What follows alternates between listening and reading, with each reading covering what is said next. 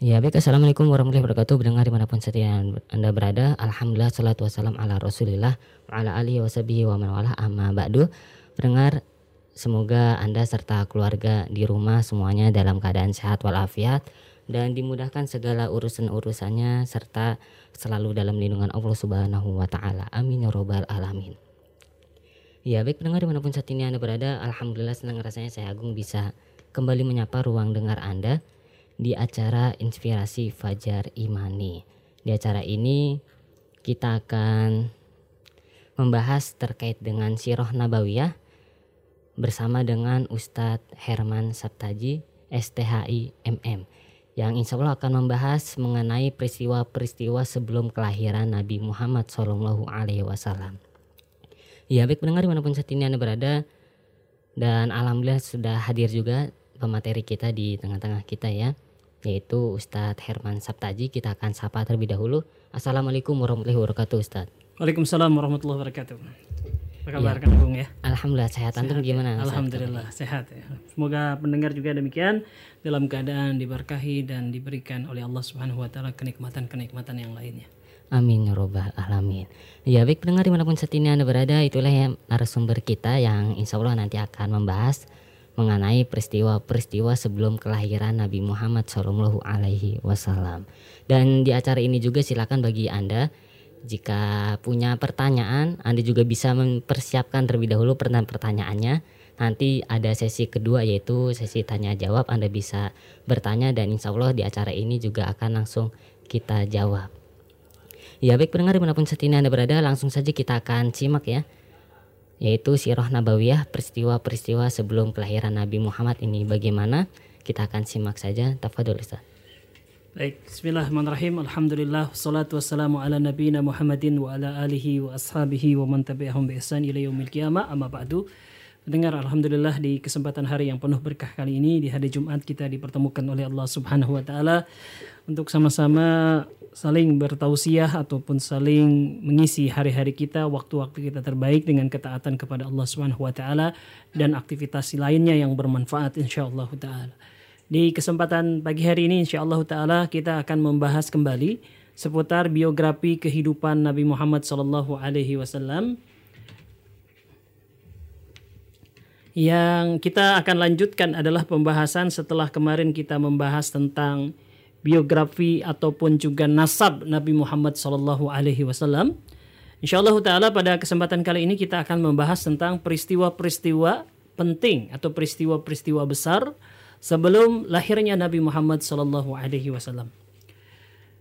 Mendengar di mana saja Anda berada, kita tahu bahwa kelahiran ataupun juga diutusnya Nabi Muhammad sallallahu alaihi wasallam adalah peristiwa besar.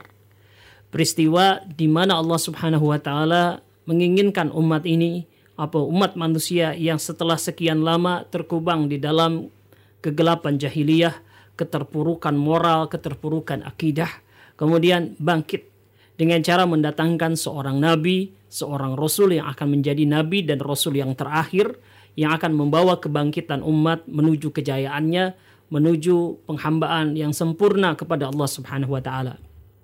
Pendengar di mana saja Anda berada, sebelum Nabi Muhammad SAW lahir atau lebih jauh lagi sebelum Nabi Muhammad SAW diutus oleh Allah Subhanahu wa taala menjadi seorang rasul, ada beberapa peristiwa penting atau peristiwa besar yang ini adalah seakan menyambut ataupun peristiwa pendahuluan untuk mengingatkan manusia akan adanya peristiwa-peristiwa besar, akan adanya suatu kejadian ataupun juga satu uh, penghangatan ya mengingatkan kembali akan adanya ajaran Allah Subhanahu wa taala ataupun juga syiar-syiar Allah Subhanahu wa taala yang dahulu pernah ada dan kemudian diingatkan kembali lewat satu peristiwa yang akan kita ceritakan ini. Ada beberapa peristiwa besar yang terjadi sebelum kelahiran Nabi Muhammad SAW yang akan kita ceritakan. Peristiwa yang pertama adalah kisah sumur Zam-Zam. Mendengar di mana saja Anda berada, seperti kita ketahui, air Zam-Zam atau sumur Zam-Zam adalah sumur ataupun air yang pertama kali muncul di zaman Nabi Ismail alaihissalam. Yaitu ketika ibundanya yang bernama Hajar dan Ismail itu mendiami suatu daerah yang tandus, yang tidak ada atau sedikit tanaman dan tidak ada air. Mereka ditinggalkan oleh Nabi Ibrahim alaihissalam atas perintah Allah Subhanahu wa taala untuk suatu hikmah kejadian nanti yang akan menjadi suatu hal yang besar. Ya, tetapi keadaannya ketika itu adalah mereka kesulitan untuk mendapatkan makanan dan minuman. Maka Hajar ketika itu dia ke sana kemari di daerah sekitar Mekah atau di daerah sekitar Baitullah mengelilingi mencari sumber makanan ataupun sumber air tetapi tidak ditemukan. Dia berlari dari satu bukit yang paling tinggi ke bukit lain yang tinggi juga atau yang disebut dengan bukit Sofa dan bukit Marwah.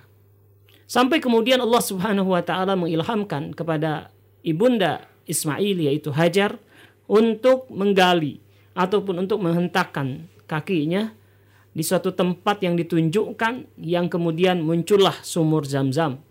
Yang dengannya kemudian sumur itu terus mengeluarkan air ya dan tidak pernah berhenti dan itu ternyata bertahan sampai Ismail dewasa sampai kemudian dia memiliki anak dan keturunan-keturunannya.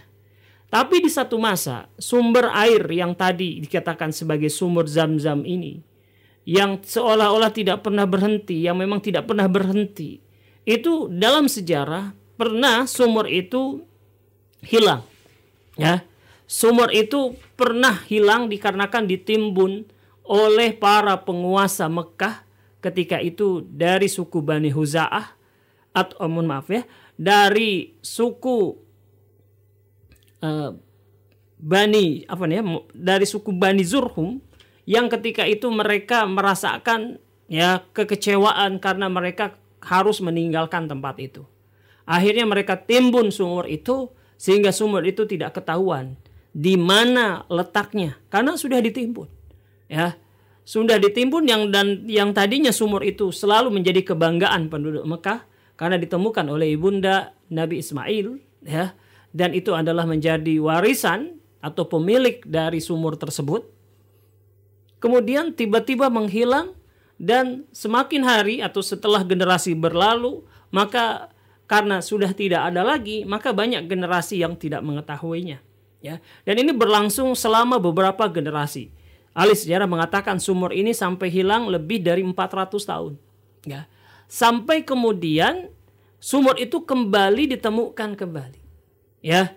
Jadi sumur itu yang tadinya dipendam sehingga generasi-generasi sesudah uh, kaum yang menimbun itu tidak mengetahuinya dan sudah tidak jadi lagi perbincangan di tengah-tengah mereka sudah dilupakan Tiba-tiba Allah Subhanahu wa taala kemudian memunculkan sumur Zam-Zam kembali. Lewat siapa? Ternyata lewat kakek Rasulullah Sallallahu alaihi wasallam yang bernama Abdul Muthalib.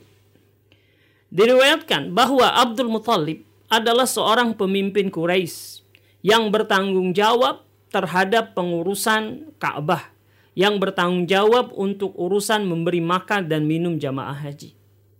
Pada suatu hari ketika dia sedang dalam keadaan mengontrol ya dia punya singgasana atau dia punya tempat duduk, tempat berbaring di depan Ka'bah.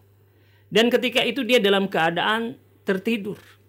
Dalam keadaan tertidur itu dia mendengar seakan suara memanggil dia dan kemudian memerintahkan dia sesuatu. Rupanya itu adalah suara laki-laki asing. Ya, kemudian mengatakan memerintahkan kepada Abdul Muthalib Ya Abdul Muttalib, galilah olehmu taibah. Taibah. Maka Abdul Muttalib yang ketika itu dia tidak tahu siapa itu ya dan apa makna at-taibah itu dia memandang itu cuma hanya bunga bunga mimpi atau bunga-bunga tidur saja. Ya. Kemudian dia cuekkan itu. Nah, besok harinya dia mengalami hal yang serupa.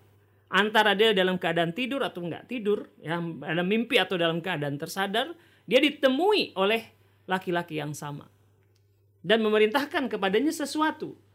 Kalau yang pertama tadi mengatakan galilah olehmu tayyibah.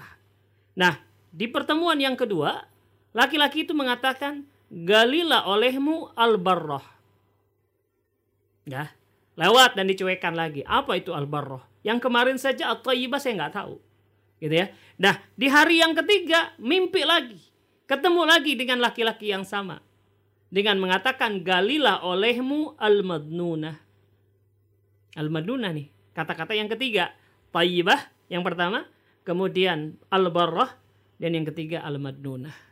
Kemudian yang keempat, ternyata di hari yang keempat ya laki-laki itu mengatakan galilah olehmu zam-zam. Nah, karena penasaran, ya sebelum orang itu pergi seperti biasanya dipanggillah oleh Abdul Muthalib. Dia katakan, apa itu zam-zam? Ya, yang kemarin Tayyibah, Al-Barra, Al-Madun, dan dia nggak sempat tanya. Nah sekarang dia tanya, apa itu zam-zam? Dijawab oleh orang itu dengan mengatakan zam-zam adalah sumber air yang tak akan pernah surut. Yang dengan air itu engkau bisa memberi main minum, engkau bisa memberi minum para jamaah haji. Ya. Lantas orang itu kemudian memberitahukan di mana tempatnya, yaitu hendaknya Abdul Muthalib mencari tempat yang di mana tempat itu ditutupi sarang semut. Atau di riwayat yang lain tempat itu berciri ada burung gagak yang mematuk-matuk di tempat itu. Ya. Dan berlalulah orang itu dan kemudian Abdul Muthalib bangun. Dia teringat dengan rangkaian mimpinya atau orang yang mengatakan kepada dia, Galilah al-tayyibah, Galilah al-barrah, Galilah eh, al-madnunah, dan galilah zam-zam. Ternyata itu merujuk kepada uh, satu yang sama yaitu satu benda yaitu sumur. Ya. Jadi memiliki makna atau memiliki nama yang berbeda tapi menunjukkan sesuatu yang bagus. Ya, at-thayyibah jelas artinya adalah sesuatu yang baik. Al-barrah ini adalah kebaikan. Ya, kemudian al-madnuna artinya sesuatu yang berharga. Gitu ya. Jadi ini semua adalah merujuk kepada nama sumur Zam-Zam. Lantas kemudian di esok harinya Abdul Muthalib berangkat dengan anaknya. Dia bawa cangkul ya karena ini akan menggali dan dia cari tempat-tempat yang memiliki ciri seperti yang disebutkan oleh orang tadi. Yaitu ditutupi sarang semut atau dia melihat burung gagak yang mematuk-matukkan paruhnya kepada satu tempat. Dan ternyata kemudian ketemu dan kemudian digali. Ya. Ternyata kemudian setelah digali beberapa saat muncullah sumber air. Dan itu rupanya adalah sumur Zam-Zam yang dahulu itu ditimbun oleh para pendahulu mereka yang meninggalkan kota Mekah. Ya. Dan setelah mereka mengetahui Abdul Muthalib menemukan kembali sumur Zam-Zam, mereka kemudian senang, ya. Dahulu mereka sayup-sayup mendengar ya kakek-kakek mereka bercerita ya diceritakan oleh kakek-kakek mereka yang lainnya bahwa dahulu di Mekah ini ada sumur yang tidak pernah mengering. Ya, sumber air yang sangat luar biasa namanya sumur Zam-Zam, tapi kemudian menghilang dan kita tidak tahu di mana. Ya, dan ternyata kemudian ditemukan kembali oleh kakek Nabi Muhammad SAW yang bernama Abdul Muthalib. Nah, hal ini penemuan sumur Zam-Zam ini membuat kedudukan Abdul Muthalib yang memang sudah mulia sebelumnya itu tambah mulia, tambah harum namanya. Ya. Dan dia kemudian sesuai dengan apa yang diwariskan dari Ismail karena Abdul Muthalib ya dan termasuk juga adalah Rasulullah Shallallahu alaihi wasallam adalah keturunan Nabi Ismail. Maka waktu itu Abdul Muthalib kemudian menguasai sumur itu. Ya, menguasai sumur itu yaitu Bani Hashim menguasai sumur tersebut. Nah hal ini kemudian menginginkan orang-orang yang lain selain dari Bani Hashim ingin juga mengelola sumur itu. Mereka mengatakan, ya sumur itu memang engkau yang berhasil menemukan. Tapi izinkan kami menguasai juga. Menguasainya juga. Ya, tapi kata Abdul Muthalib tidak ya sumur ini dikhususkan untuk keluargaku. Maksudnya dikelola ya. Silahkan kalau mau memanfaatkan atau mau minum ya. Tapi kalau dikuasai tidak boleh. Ini adalah kewarisan dari bapak-bapak kami termasuk dari Nabi Ismail alaihissalam. Ya. Akhirnya mereka berselisih. Ya. Maka mereka mengatakan kita tunjuk satu orang hakim, satu orang pengadil, apakah engkau dan keluargamu ini yang satu-satunya berhak untuk menguasai sumur zam-zam atau tidak. Ya, dan akhirnya Abdul Muthalib oke okay, kita cari ya karena kita berselisih. Akhirnya mereka sepakat untuk menyelesaikan permasalahan ini minta solusinya pada dukun. Ya, zaman dahulu ya, di zaman jahiliyah, dukun-dukun ini memiliki kedudukan yang tinggi sekali. Mereka adalah para problem solver, ya. ketika mereka berhadapan dengan perselisihan ataupun kejadian-kejadian yang membingungkan mereka, maka solusinya adalah mendatangi dukun. Ya, dan itulah yang dilakukan oleh Abdul Muthalib dan juga orang-orang Quraisy yang lainnya ketika berselisih tentang penguasaan sumur Zam-Zam. Nah, kemudian mendengar di mana saja Anda berada, akhirnya mereka berjanji untuk mendatangi satu orang dukun di tempat yang jauh. Maka berangkatlah perwakilan Quraisy dengan Abdul Muthalib dan keluarganya pada rombongan yang berbeda. Jadi dua rombongan. Nah, rombongan pertama terdiri dari orang Quraisy itu sudah meninggalkan Abdul Muthalib. Nah, kemudian Abdul Muthalib berangkat. Di tengah perjalanan, ya, ternyata mereka ditimpa satu musibah yaitu musim panas sekali dan kemudian bekal mereka habis, habis di perjalanan. Ya. Sehingga Abdul Muthalib mengatakan, ya kita tidak akan bisa melanjutkan kecuali kita menemukan sumur. Sementara rombongan orang-orang Quraisy itu sudah mendahului mereka dan mereka memiliki perbekalan yang jauh lebih banyak.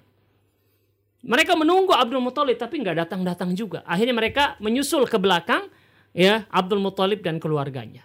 Terlihat Abdul Muthalib ketika itu sedang menggali sesuatu. Ya.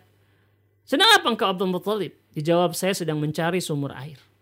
Untuk saya bisa minum dan berbekal dengannya. Gitu ya. Mereka menertawakan dan mana mungkin akan ada sumber air seperti itu. Ya.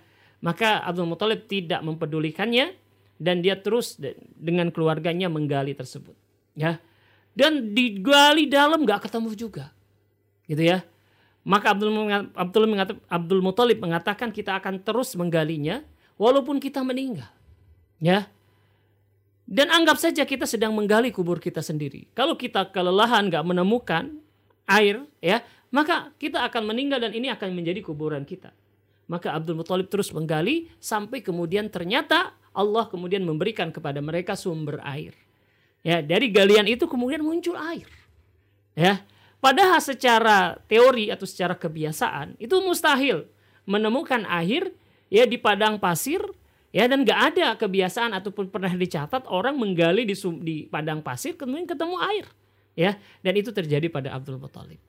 Nah orang-orang Quraisy yang lainnya yang lihat ketika itu Abdul Muthalib berhasil menemukan sumber air lagi ya mereka kemudian menyerah dengan mengatakan ini menunjukkan keberkahan untukmu. Ya. Dan kami sudah tidak akan lagi mempermasalahkan tentang kepemilikan sumur Zam-Zam. Maka ya kita nggak usah jadi mendatangi dukun. Silahkan engkau engkau kuasai sumur Zam-Zam, sumur Zam-Zam tersebut. Ya. Akhirnya uh, selesailah perselisihan. Ya, sumur Zam-Zam itu berada di pengawasan Bani Hashim dengan pemimpinnya Abdul Muthalib. Nah, ini peristiwa yang pertama. Jadi sebelum kelahiran Nabi Muhammad SAW terjadi peristiwa besar yaitu ditemukannya kembali sumur Zam-Zam yang sempat hilang selama beberapa ratus tahun. Ya, dan ini penemuan sumur Zam-Zam ini semakin uh, mengingatkan mereka tentang ikatan mereka yaitu orang-orang Mekah, orang-orang Quraisy dengan ayahanda mereka, dengan nenek moyang mereka yang bernama Nabi Ismail alaihissalam, seorang nabi Allah Subhanahu wa taala, seorang nabi yang bertauhid, seorang yang uh, membangun atau memugar kembali Ka'bah sebagai simbol tauhid kepada Allah Subhanahu wa taala, simbol peribadatan kepada Allah Subhanahu wa taala. Satu peristiwa yaitu ditemukannya sumur Zam-Zam. Ya. Kemudian sum, uh, peristiwa yang lainnya, peristiwa kedua yang akan kita ceritakan adalah yaitu kisah tentara bergajah. Dengan dirahmati oleh Allah Subhanahu wa taala, kita tahu ya kalau misalkan ditanya kepada kita kapan tahun tahun berapa Nabi Muhammad SAW dilahirkan? Maka akan dijawab tahun gajah. Ya tahun gajah. Ya lahir di tahun gajah. Ya. Nah tahun gajah ini bukanlah seperti penahunan ya sistem penahunan dengan cara memberikan tahun itu misalkan yang selalu bergilir berganti ya dalam siklus tertentu hari ini tahun gajah tahun uh, depan namanya tahun ayam. Terus setelah tahun ayam berganti menjadi tahun uh, kambing misalkan. Enggak ya. Bukan begitu ya. Ini adalah jadi kalau dikatakan Nabi lahir tahun gajah itu adalah artinya Rasulullah SAW itu lahir di satu tahun di satu bulan dari tahun dari rangkaian tahun ya. Yang di situ ada peristiwa besar yang berkaitan dengan gajah karena memang orang-orang Mekah sebelum orang-orang Arab sebelum di uh, inisiasi oleh Amirul Mukminin Umar bin Khattab radhiyallahu an yang membuat sistem penanggalan tahun Hijriyah yaitu 12 bulan setelah habis kemudian bertambah ya uh, satu tahun lagi satu tahun lagi sekarang kita sudah berada di tahun 1446 Hijriah misalkan ya. Nah itu di zaman Umar bin Khattab radhiyallahu anhu Nah, sebelum di zaman Umar bin Khattab radhiyallahu an untuk membedakan antara satu tahun dengan tahun yang lain, diingatlah peristiwa besar apa yang terjadi di tahun itu. Nah, ketika Nabi Muhammad SAW dilahirkan pada bulan Rabiul Awal, ya. Nah, Rabiul Awal ini adalah satu di antara 12 bulan yang lain. Untuk membedakan ya Rabiul Awal tahun ini dengan tahun yang kemarin atau dua tahun yang lalu atau satu tahun yang akan datang, ya itu yang membedakan peristiwa apa yang besar terjadi pada tahun itu. Nah, ketika dikatakan sebagai tahun gajah berarti ada peristiwa yang berkaitan tentang gajah. Ya, dan memang demikianlah kejadiannya. Ya, yaitu datangnya pasukan yang dilengkapi dengan tentara gajah datang dari negeri Yaman menuju ke Mekah dengan misi menghancurkan Ka'bah sebagai simbol peribadatan kepada Allah Subhanahu wa taala. Lah ngapain itu dari Yaman jauh-jauh ingin menghancurkan Ka'bah? Nah, ada ceritanya. Ya. Seperti kita ketahui keadaan tahun itu di mana Nabi Muhammad Shallallahu alaihi wasallam dilahirkan, itu sebelumnya sudah ada, sudah eksis peradaban-peradaban besar yang ada di sekitar jazirah Arab. Ada peradaban Romawi, ada peradaban Persia yang mereka dikuasai oleh kekaisaran, kekaisaran Romawi, kekaisaran Persia. Nah, kekaisaran Romawi ini yang paling luas dan mereka memiliki basis-basis militer, basis-basis kekuasaan ya yang tunduk kepada kekuasaan Romawi yang berpusat di Konstantinopel. Ya. Uh, mereka membuat kerajaan-kerajaan cabang yang tunduk kepada mereka dan untuk memudahkan pengaturan dan penaklukan wilayah-wilayah sekitarnya.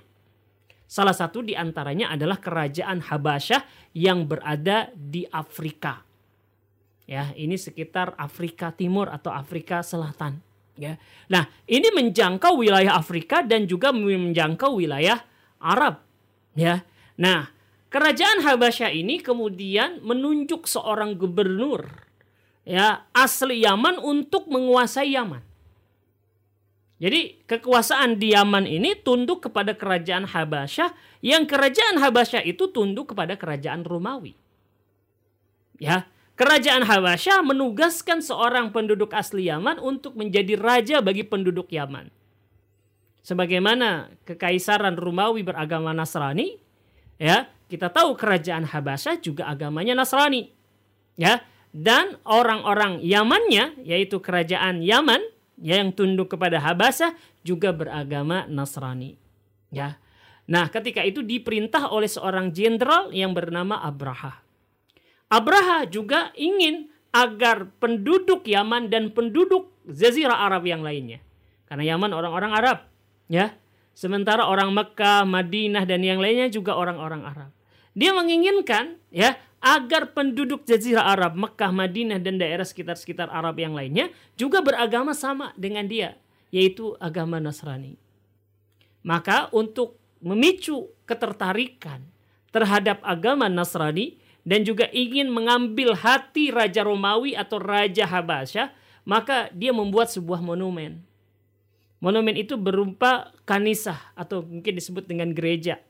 Gitu ya ya, gereja atau kanisah yang sangat mewah sekali yang bagi penduduk Arab, terutama Arab-Arab pedalaman, ya, atau mungkin secara umum adalah jazirah Arab, mereka ilmu konstruksinya sangat sederhana sekali.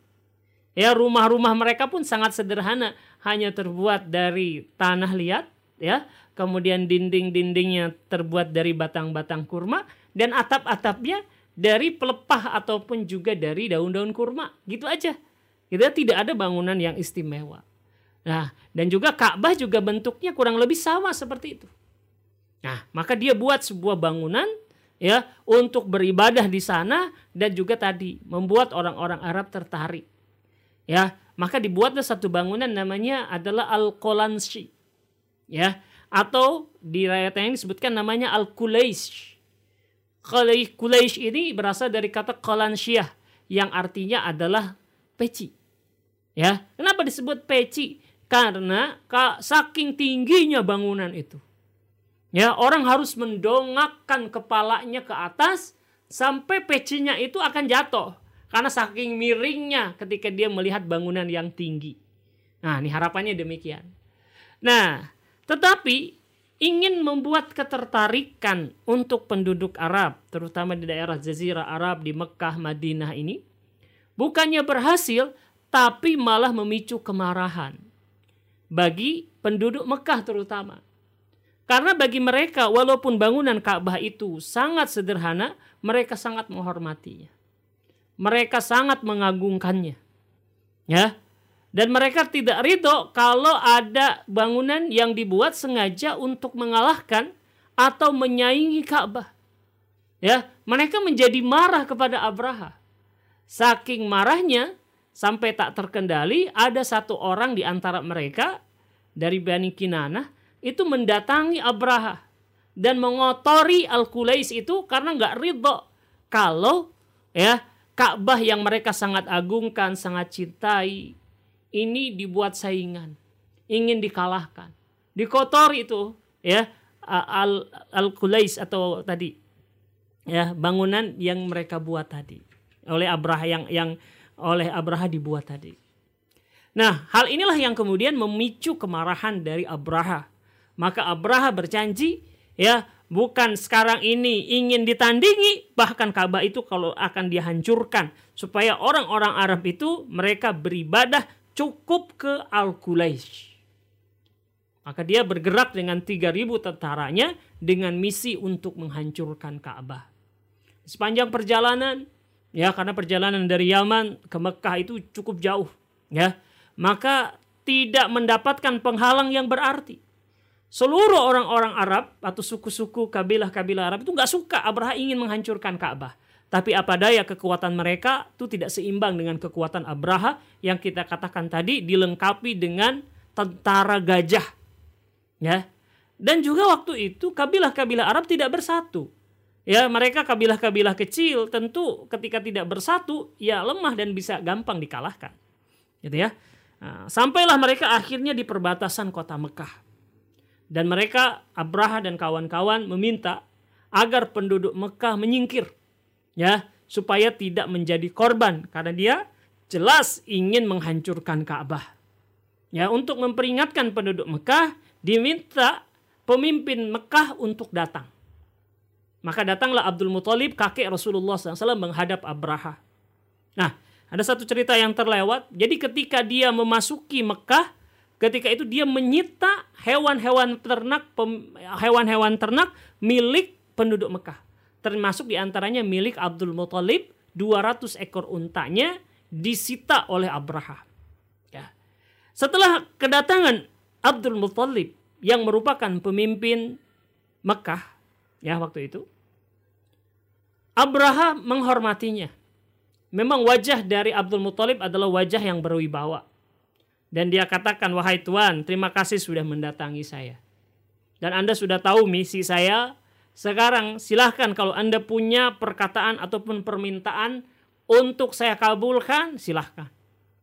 Ya, Abraha tak nantinya berharap bahwa Ab, uh, Abdul Muthalib akan meminta dia untuk menghentikan upayanya menghancurkan Ka'bah. Gitu ya. Dan Abraha pasti tidak akan mau karena misi dia adalah menghancurkan Ka'bah. Tapi tidak disangka Abdul Muthalib malah kemudian ya membicarakan hal yang lainnya. Dia katakan terima kasih Tuan Abraha. Yang ya saya inginkan dari Anda adalah agar Anda mengembalikan 200 ekor unta yang dirampas oleh prajurit Anda. Kembalikan kepada saya. Ya, kata Abraha, ya nanti dikembalikan. Ada lagi nggak yang lain? Ya, maka Abdul Muthalib mengatakan tidak ada, hanya itu saja keinginan saya. Maka Abraham mengatakan, ya Apakah tidak ada lagi yang lain? Enggak ada itu doang. Tentang Ka'bah nggak ada. Lah gimana Ka'bah ini Anda nggak urus, nggak Anda pertanyakan. Padahal Ka'bah itu adalah simbol agama Anda, tempat yang Anda sucikan. Masa Anda nggak peduli? Saya mau hancurin nih. Ya.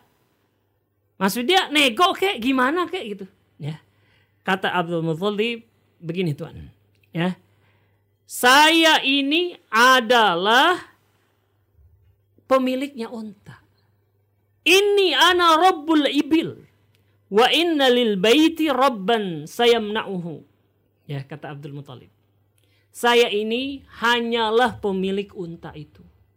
Yang saya bertanggung jawab, saya ingin unta-unta saya kembali.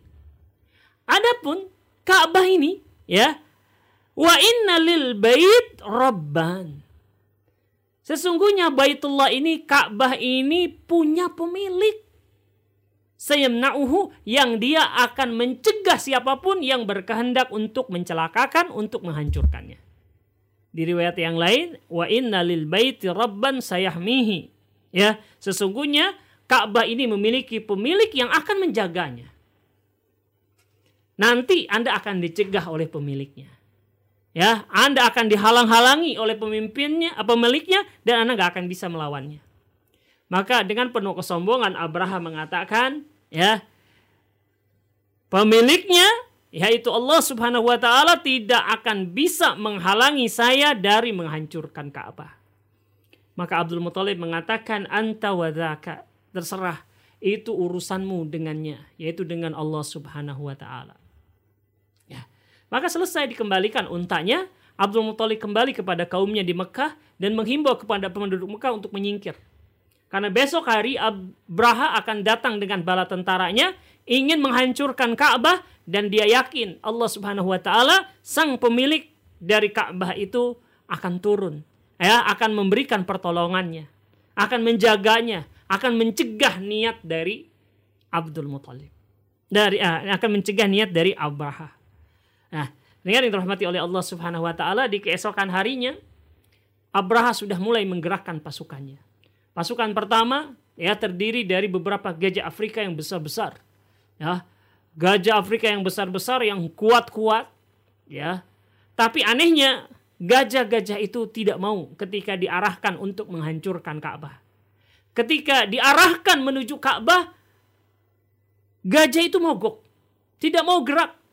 Tapi sebaliknya ketika diputar arahnya ya untuk kembali ke negerinya yaitu ke Yaman, gajah-gajah itu nurut.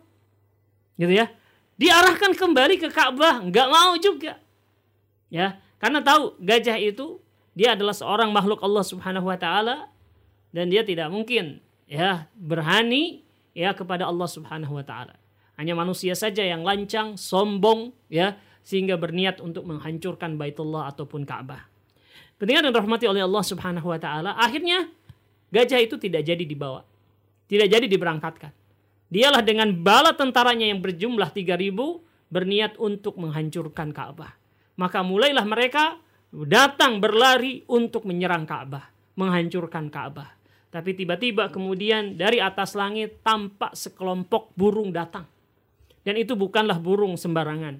Tapi burung yang didatangkan oleh Allah Subhanahu wa taala dengan membawa senjata-senjata berupa batu-batu pada paruh dan dua kakinya. Ya, burung-burung itu itu kemudian datang dan mendekati pasukan Abraha dan mulai melempari pasukan Abraha dan Abrahanya sendiri dengan batu-batu yang didatangkan dari neraka. Dan batu itu tepat persis ya mengenai mereka, menyerang mereka dan apa yang terkena dari tubuh mereka itu langsung rontok langsung hancur karena lemparan dari batu-batu burung tersebut.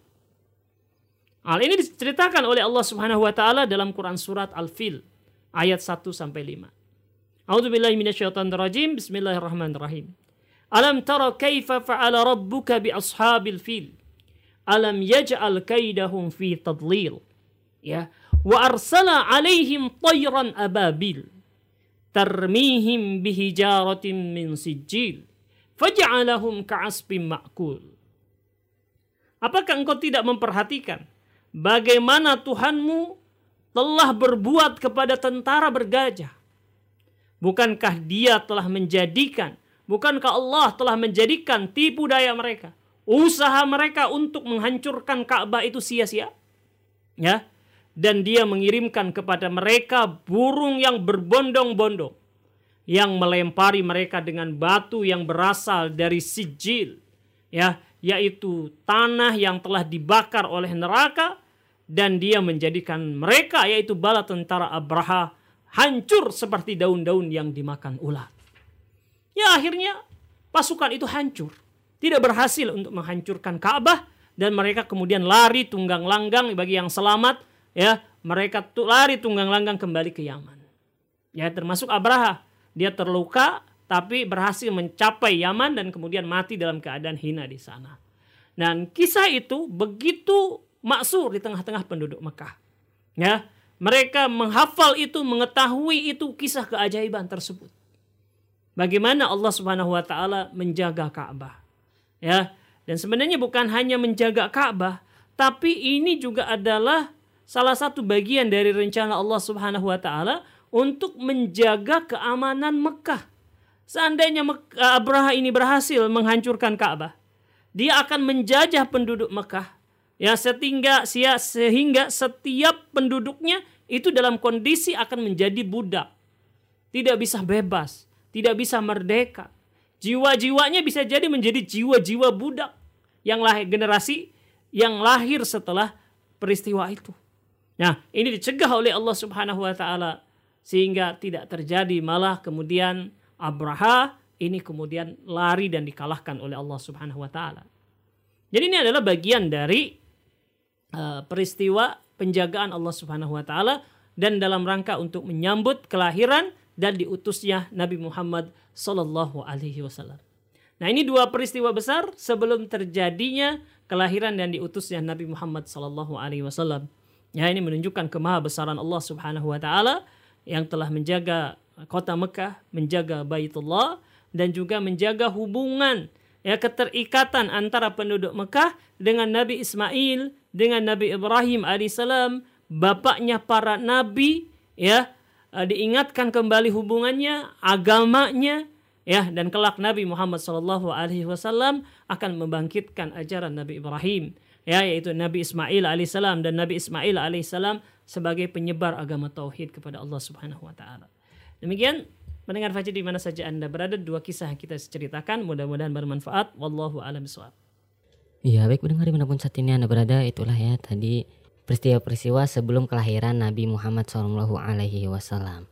Semoga ilmunya bisa bermanfaat untuk kita semua, bisa menambah wawasan keislaman kita semuanya. Amin ya robbal alamin. Ya baik mendengar di mana pun saat ini Anda berada dan Silakan bagi Anda yang memiliki pertanyaan, Anda bisa kirimkan saja melalui WhatsApp di 0811 11 10 993. 0811 11 10 993. Baik pendengar di mana pun saat ini Anda berada, kita akan jeda terlebih dahulu. Jangan pindah frekuensi Anda, tetap setun terus di Fajri FM, karena setelah ini kita akan kembali lagi. Ya baik pendengar di mana pun saat ini Anda berada, tadi telah kita simak bersama ya, kisah mengenai kelahiran Nabi Muhammad Shallallahu Alaihi Wasallam. Dan sekarang kita akan tanggapi ini pertanyaan-pertanyaan yang telah anda kirimkan. Kita bacakan melalui WhatsApp terlebih dahulu di WhatsApp di sini ada dari Ipung mengirimkan pertanyaan mengapa keturunan Nabi ataupun Habib kebanyakan ada di Indonesia? Syukran atas jawabannya Ustaz. Nih jauh dari tema ini. Yeah. Baik, terima kasih ya jazakumullah heran atas pertanyaannya.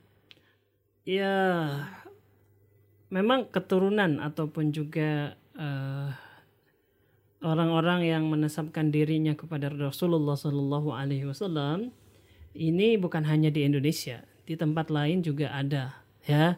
Misalkan di Arab Saudi, di Yaman ataupun di berbagai daerah itu banyak ya, bukan hanya di Indonesia, mungkin sedikit dikoreksi hanya kalau di Indonesia ya selain memang banyak juga memang e, memiliki gelar-gelar khusus gitu ya. Seperti gelar Habib misalkan ya. Mereka ingin disebut ataupun di, ya, dijuluki oleh masyarakat sebagai Habib yaitu sebagai Habib ya. Hanya saja e, di tempat lain mungkin tidak ada gelar Habibnya Gitu. Saya kenal ada seorang yang dia juga adalah keturunan memiliki garis keturunan Nabi Muhammad Shallallahu Alaihi Wasallam, tapi berasal dari uh, Arab Saudi, gitu kan? Tapi tidak uh, namanya tidak disebut Al Habib, gitu ya. Nah, itu mungkin hanya sebagian di sebagian di Indonesia dan beberapa negeri yang lain disebut sebagai Habib, gitu ya. Allahu a'lam Iya baik pendengar itu ya tadi jawabannya dan selanjutnya nih Ustadz ada lagi dari Ibu Neni. Hmm. Assalamualaikum. Waalaikumsalam warahmatullahi wabarakatuh. Afan mau tanya Ustadz, hmm. Ana pernah dengar tanggal dan bulan kelahiran Nabi Muhammad SAW diperselisihkan. Tepatnya itu bulan apa ya Ustadz? Iya. Karena diperselisihkan ya berarti memang tidak diketahui mana yang pasti benar gitu kan. Ada yang mengatakan bahwa Nabi Muhammad SAW lahir tanggal 12 Rabiul Awal. Tapi ada juga yang mengatakan tanggal 2 Rabiul Awal. Ada tanggal 8, ada tanggal 17 ya kalau tidak salah sekitar 8 eh, tanggal yang berbeda yang diperselisihkan. Ya, karena ini adalah eh, diperselisihkan oleh para ulama dan para ahli sejarah, maka tidak ada yang memastikan bahwa pasti Nabi lahir pada tanggal 12 Rabiul Awal. Jadi eh, tidak bisa dipastikan gitu ya. Dan hal ini juga bukanlah sesuatu hal yang sangat urgen ya dan bukan bagian dari eh, sesuatu yang wajib kita tahu dengan pasti kapan lahirnya Nabi Muhammad SAW. Yang pasti adalah bahwa kita harus mengikuti beliau, kita harus mengikuti sunnah Rasulullah Sallallahu Alaihi Wasallam. Adapun tadi tanggal yang diperselisihkan oleh para ulama ataupun juga oleh ahli sejarah memang ada yang mengatakan tanggal 12, ada yang mengatakan tanggal 17, ada yang mengatakan tanggal 2, tanggal 8, tanggal 9. Gitu. Ya. Iya, baik pendengar dan selanjutnya Ustaz ada hmm. lagi Assalamualaikum warahmatullahi wabarakatuh. Waalaikumsalam warahmatullahi wabarakatuh. Pelajaran apakah yang dapat diambil dari kisah tersebut untuk rutinitas ibadah kita agar lebih baik lagi Ustaz Sukra? Ya, baik. Jadi pelajaran yang bisa kita ambil adalah bagaimana Allah Subhanahu wa taala akan senantiasa menjaga agamanya ya. Kendati selama bertahun-tahun beratus-ratus tahun ya agama Allah Subhanahu wa taala itu seperti ya itu hilang ya seperti uh, mengalami keterpurukan yang luar biasa tapi Allah tetap menjaga agamanya. Salah satu bentuknya adalah uh, dibangkitkannya ataupun kemudian dimunculkannya Nabi Muhammad Shallallahu Alaihi Wasallam. Dan Allah Subhanahu Wa Taala akan tetap menjaga agama ini sampai dengan akhir zaman ya. Tidak usah dirisaukan tetapi kitalah yang harus benar-benar menjaga agama itu ada pada diri kita. Dengan cara menjalankan perintah-perintah Allah Subhanahu wa taala dan menjauhi larangan-larangannya. Ya, inilah kewajiban kita yang paling asesi yang paling asasi yaitu beribadah kepada Allah Subhanahu wa taala agar Islam itu tetap hidup ya di, di hati kita dan kita bawa sampai dengan kematian kita. Ini yang harus kita jaga ya. Sementara Allah Subhanahu wa taala pasti akan menjaga agamanya setelah sebelumnya juga terbukti menjaga agamanya. Demikian ya. Allahu a'lam Iya, baik selanjutnya Ustaz ada ya. lagi dari hamba Allah. Assalamualaikum warahmatullahi wabarakatuh. Waalaikumsalam warahmatullahi wabarakatuh. Saya mau bertanya, hmm. apakah sama pahalanya jika saya mendengarkan kajian lewat HP ataupun YouTube atau radio atau dengan datang langsung ke kajian? Ya. Mohon pencerahannya, Ustaz. Iya, baik. Apakah sama pahalanya? Masalah pahala urusan Allah Subhanahu wa taala. Yang pasti kita harus uh, meniatkan untuk mencari ilmu karena mencari ilmu ini adalah kewajiban dari Allah Subhanahu wa taala. Sebagaimana sabda Rasulullah SAW yang diriwayatkan oleh Imam Muslim, "Talabul ilmi faridatun ala kulli muslim." Mencari ilmu adalah kewajiban bagi setiap muslim. Ya, ketika kita menjalankan satu kewajiban, maka kita akan mendapatkan pahala insya Allah taala. Berapa besar pahalanya hanya Allah Subhanahu wa taala yang tahu. Tapi kita mendapatkan pahala. Maka mencari ilmu ini bisa dilakukan dengan berbagai macam cara. Seperti mendengarkan radio, menghadiri majelis taklim, membaca buku, ya, ataupun lewat sarana-sarana yang lainnya. Ya, ini bisa lewat beberapa cara. Tetapi mana yang lebih afdal, lebih mana yang lebih banyak faidahnya? Tentu saja bisa menghadiri langsung ke majelis taklim, ke masjid-masjid, ya ini lebih banyak faidahnya. Apa yang membedakan dengan yang lainnya? Ya, menuntut ilmu langsung kita akan mendapatkan keberkahan. Kita akan mendapatkan rahmat dari Allah Subhanahu wa taala lebih banyak dibandingkan kita mencari ilmu lewat yang lainnya. Sebuah hadis dari Rasulullah SAW diriwayatkan oleh Imam Tirmidzi. Rasulullah SAW bersabda, ya, majtama'a qaumun fi baitin min buyutillah yatluna kitaballah wa yatadarasunahu bainahum illa nazalat alaihi musakinah. Tidaklah suatu kaum berkumpul di salah satu rumah Allah Subhanahu wa taala membaca kitabullah dan saling mempelajari kandungannya illa nazalat alaihi musakinah kecuali akan turun kepada mereka ketenangan wa ghasyiyahumur rahmah dan mereka majlis itu akan diliputi rahmat dari Allah Subhanahu wa taala. Ya. Di kemudian yang lain humul malaikah dan malaikat akan membentangkan sayapnya kepada mereka wa dzakarahumullahu fiman indah. Dan nama mereka yang hadir di majelis itu akan disebutkan oleh Allah di tengah-tengah para malaikat agar malaikat itu mendoakannya agar malaikat itu memohonkan ampun bagi mereka yang hadir ya. Nah ini ada syarat berkumpul ya. Artinya hadir di majelis itu. Hadir di majelis kemudian membaca Al-Qur'an mempelajari Al-Qur'an mempelajari ilmu agama ya maka akan mendapatkan faidah-faidah tadi. Tapi tentu saja ya ketika kita mendengarkan lewat ceramah-ceramah video-video ceramah atau mendengarkan siaran dakwah di radio kita dapat ilmu ya dapat insya Allah ini juga sarana kita untuk menjalankan kewajiban kita menuntut ilmu. Tapi mana yang lebih utama? Mana yang kebaikannya lebih banyak? Hadir langsung gitu ya. Sempatkan diri kita ya untuk bisa menghadirinya. Karena itu akan lebih banyak faidah yang bisa kita ambil. Demikian Kak Agung ya. Iya baik. Syukuran Ustaz atas jawabannya. Dan kami ucapkan juga syukuran jazakumullah khairan kasaran kepada Anda pendengar yang telah ikut berpartisipasi bertanya di acara ini. Semoga ilmu yang telah kita dapat ini bisa bermanfaat untuk kita semua bisa menambah wawasan keislaman kita serta bisa kita amalkan di kehidupan sehari-hari. Tak terasa nih pendengar sudah di penghujung acara.